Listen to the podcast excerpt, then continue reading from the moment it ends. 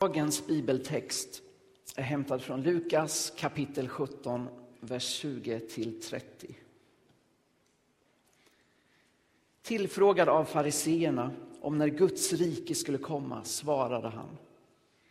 Guds rike kommer inte på ett sådant sätt att man kan se det med sina ögon.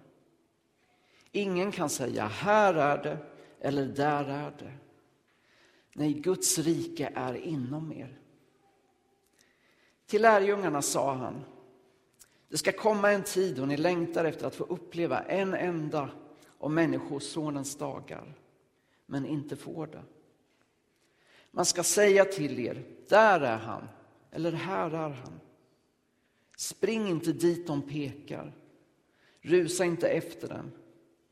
Ty liksom blixten flammar till och lyser upp hela himlen, från horisont till horisont så ska Människosonen visa sig på sin dag. Men först måste han lida mycket och förkastas av detta släkte. Som det var i Noas dagar, så skall det bli under Människosonens dagar. Folk åt och drack, gifte sig och blev bortgifta.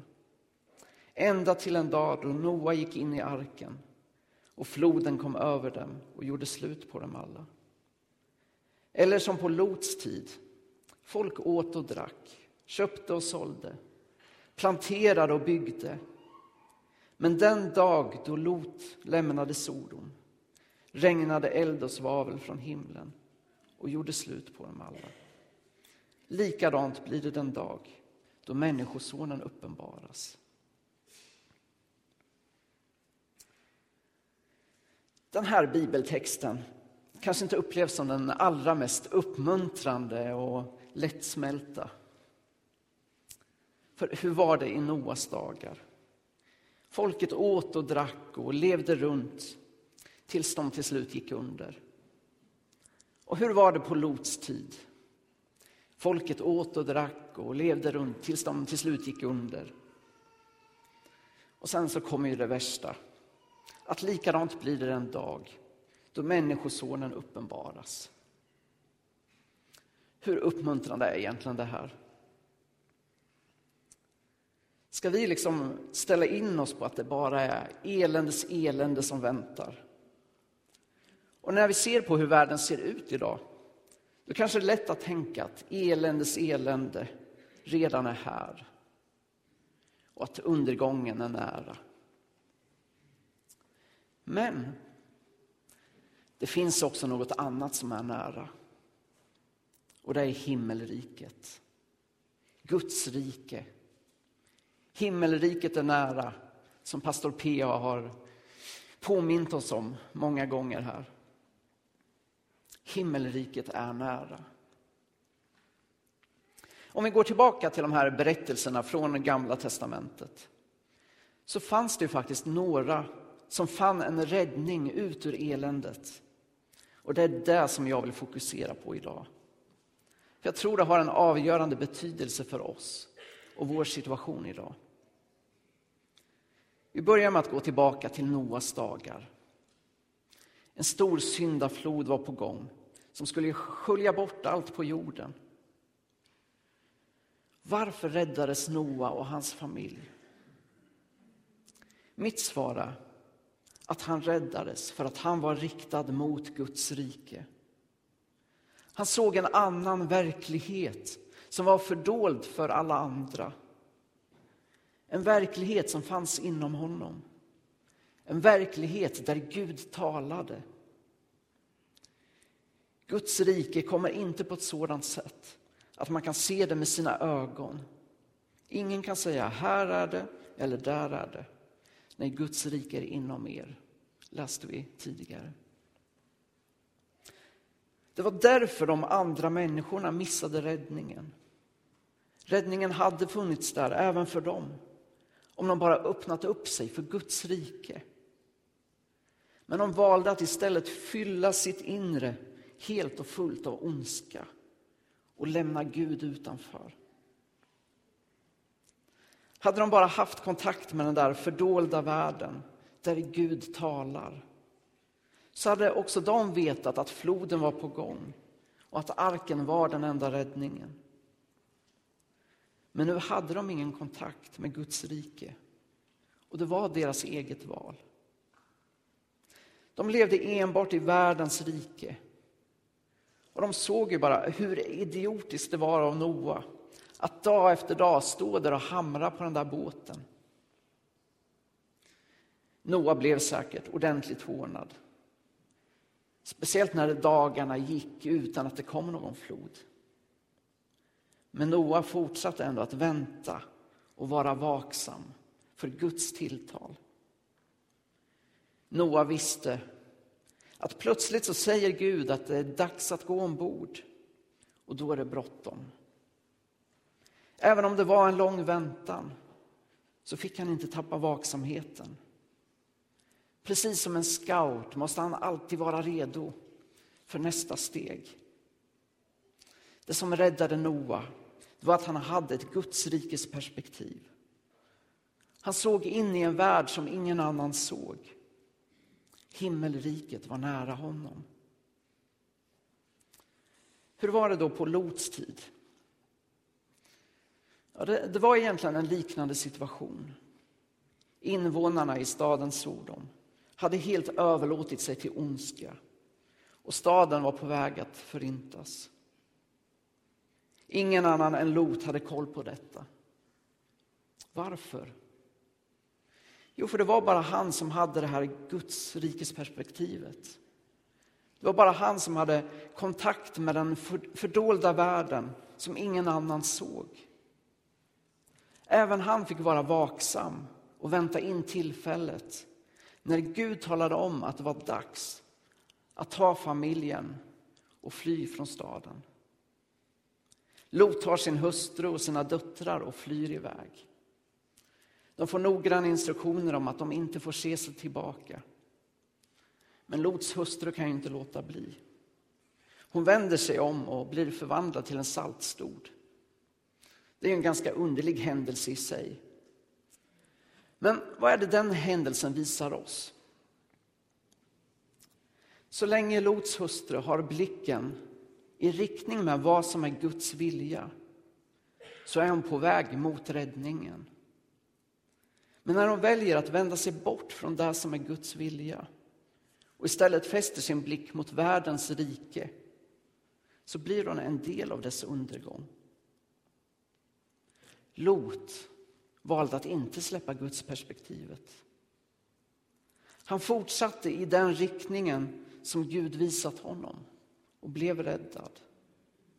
Himmelriket var nära honom. Hur ser det då ut i vår situation? Det är ju ganska uppenbart att det även idag finns människor som drivs av ondska. Det är mycket som sker som inte är efter Guds vilja. Men mitt i allt detta så finns en röst som viskar till oss. Himmelriket är nära. Guds rike är inom er. Vi behöver lyssna till den rösten och följa den. Vi lever i världen, men vi ska inte leva av världen. Om vi lever efter den här världens premisser, var har vi då vår trygghet? Vi bygger upp en falsk säkerhet där vi litar på vår bank, vi litar på vårt försäkringsbolag, vi litar på vår iPhone och vi litar på att vårt välfärdssamhälle ska ge oss den trygghet vi behöver. Och vi känner ju kanske att vi klarar oss riktigt bra. Men en dag så kommer dagen när vår iPhone dör. Och plötsligt så kanske jordens undergång känns väldigt nära. I alla fall för några. Hela din världsbild rubbas och du måste snabbt ta tag i en dator för att åtminstone meddela Facebook att du fortfarande existerar. Och det är då du upptäcker att även internetuppkopplingen ligger nere. Och då är det närmast katastrof. Det krävs inte mycket för att vi ska tappa vår trygghet. Och det är så det är att leva i den här världens rike. Det finns inget där som ger en bestående trygghet. Det är därför vi också behöver leva i och av Guds rike. För det är där den verkliga tryggheten finns. Vi lever fortfarande i världens rike, men det är i Guds rike vi har vår trygghet och vår identitet. Vi behöver därför varje dag överlåta våra liv till Gud. Guds rike är riket som redan är här, men ännu inte. Vi har redan Guds rike inom oss, men vi väntar fortfarande på att det ska komma i sin fullhet. Andra Korintierbrevet 5 och 2. Där står det så här. Medan vi är här ropar vi av längtan efter att få ikläda oss vår himmelska boning. Vi är ännu inte fullt tillfredsställda eftersom vi fortfarande väntar och längtar efter den dag då Gud ska göra upp med all ondska. Då bara godhet och kärlek ska få råda och vi får leva i en perfekt harmoni i Guds härlighet. Lovsångsledaren Matt Redman har skrivit en bok som heter Tillbedjaren som vägrar ge upp. Och där ser han att det finns tre olösta spänningar i den otillfredsställda tillbedjarens hjärta. Det första är att vi har bara skymtat Guds härlighet, några få droppar. Vi lever med en ständig törst efter mer av honom i våra liv. Det andra är att vi lever medvetna om att vi är ett brustet folk. Vi är delvis helade, men fortfarande bräckliga. Vi är ofullbordade tillbedjare som längtar efter att bli hela.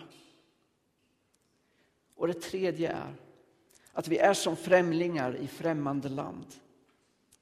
Vi är smärtsamt medvetna om de bekymmer som omger oss och de som ännu inte upptäckt Jesus, vem han är. Våra hjärtan liksom verkar av längtan efter att, få, efter att få föra in Guds rike i de situationerna. Men de här sakerna gör inte oss till sämre tillbedjare. De kan istället skärpa vår överlåtelse till Gud. De kan stärka vår beslutsamhet att hålla ut i tro. Om du känner dig frustrerad över att du inte är helt tillfredsställd i din relation till Gud så ska du inte tappa modet. Det betyder bara att du har en längtan efter att få uppleva mer av Gud.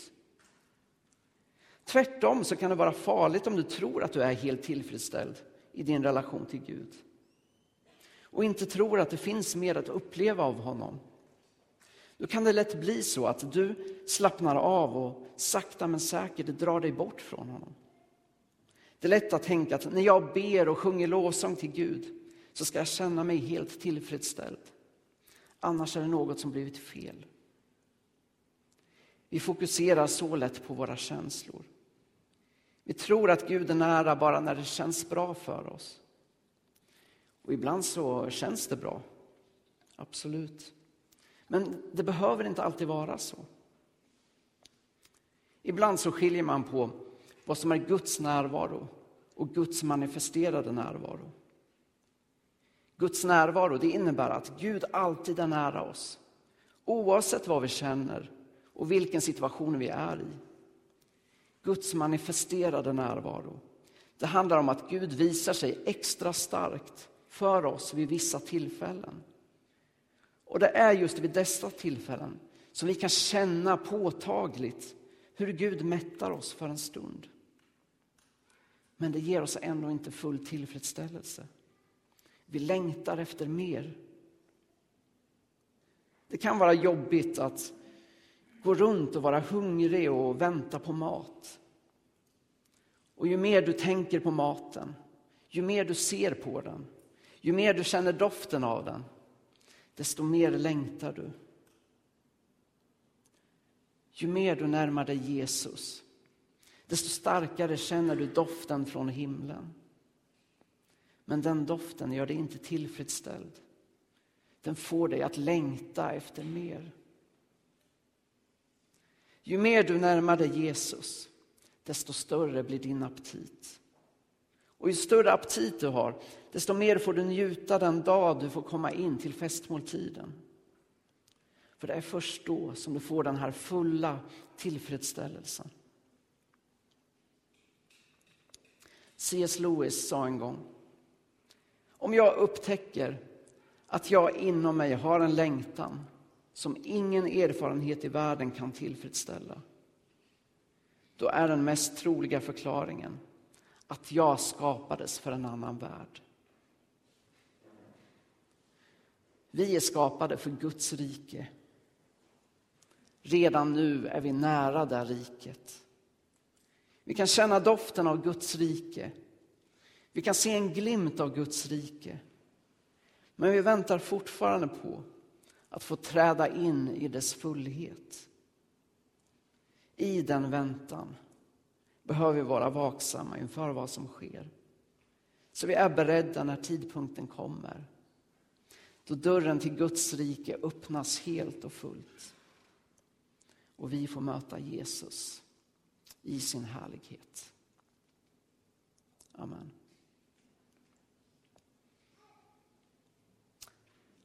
Herre, jag tackar dig för att eh, ditt rike är nära. Vi lever i en värld med många brister, där mycket är på ett sätt som vi inte vill, som du inte vill. Men mitt i allt det här så finns du med din kärlek, med din nåd, med din förlåtelse, med din upprättelse. Och jag ber att du ska ta vår längtan. Att vi ännu mer ska få längta efter dig, Herre. Att vi ska ha den här vissheten att ditt rike är nära. Och att vi ska sträcka oss mot den. Att vi ska ha vårt fokus helt mot ditt rike, mot dig. Så jag ber nu Herre att du ska komma med din helige Ande. Att du ska komma med ditt rike in i den här församlingen, in till var och en av oss, in i våra situationer, in i allt vi möter. Och att vi ska få vara trygga i att du bär oss. Amen.